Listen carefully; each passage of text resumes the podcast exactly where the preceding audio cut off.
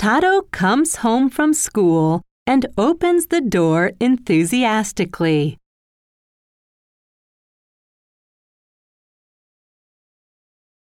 Mom, I'm home.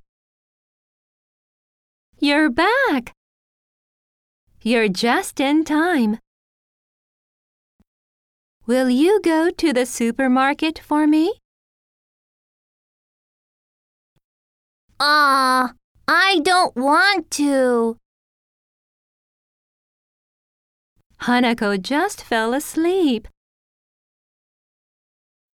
And I want to prepare dinner while she's still sleeping. Ugh, what a pain. I'd like a bottle of olive oil this big. Can't you just use regular oil? It has to be olive oil. Here's some money. You're really making me work.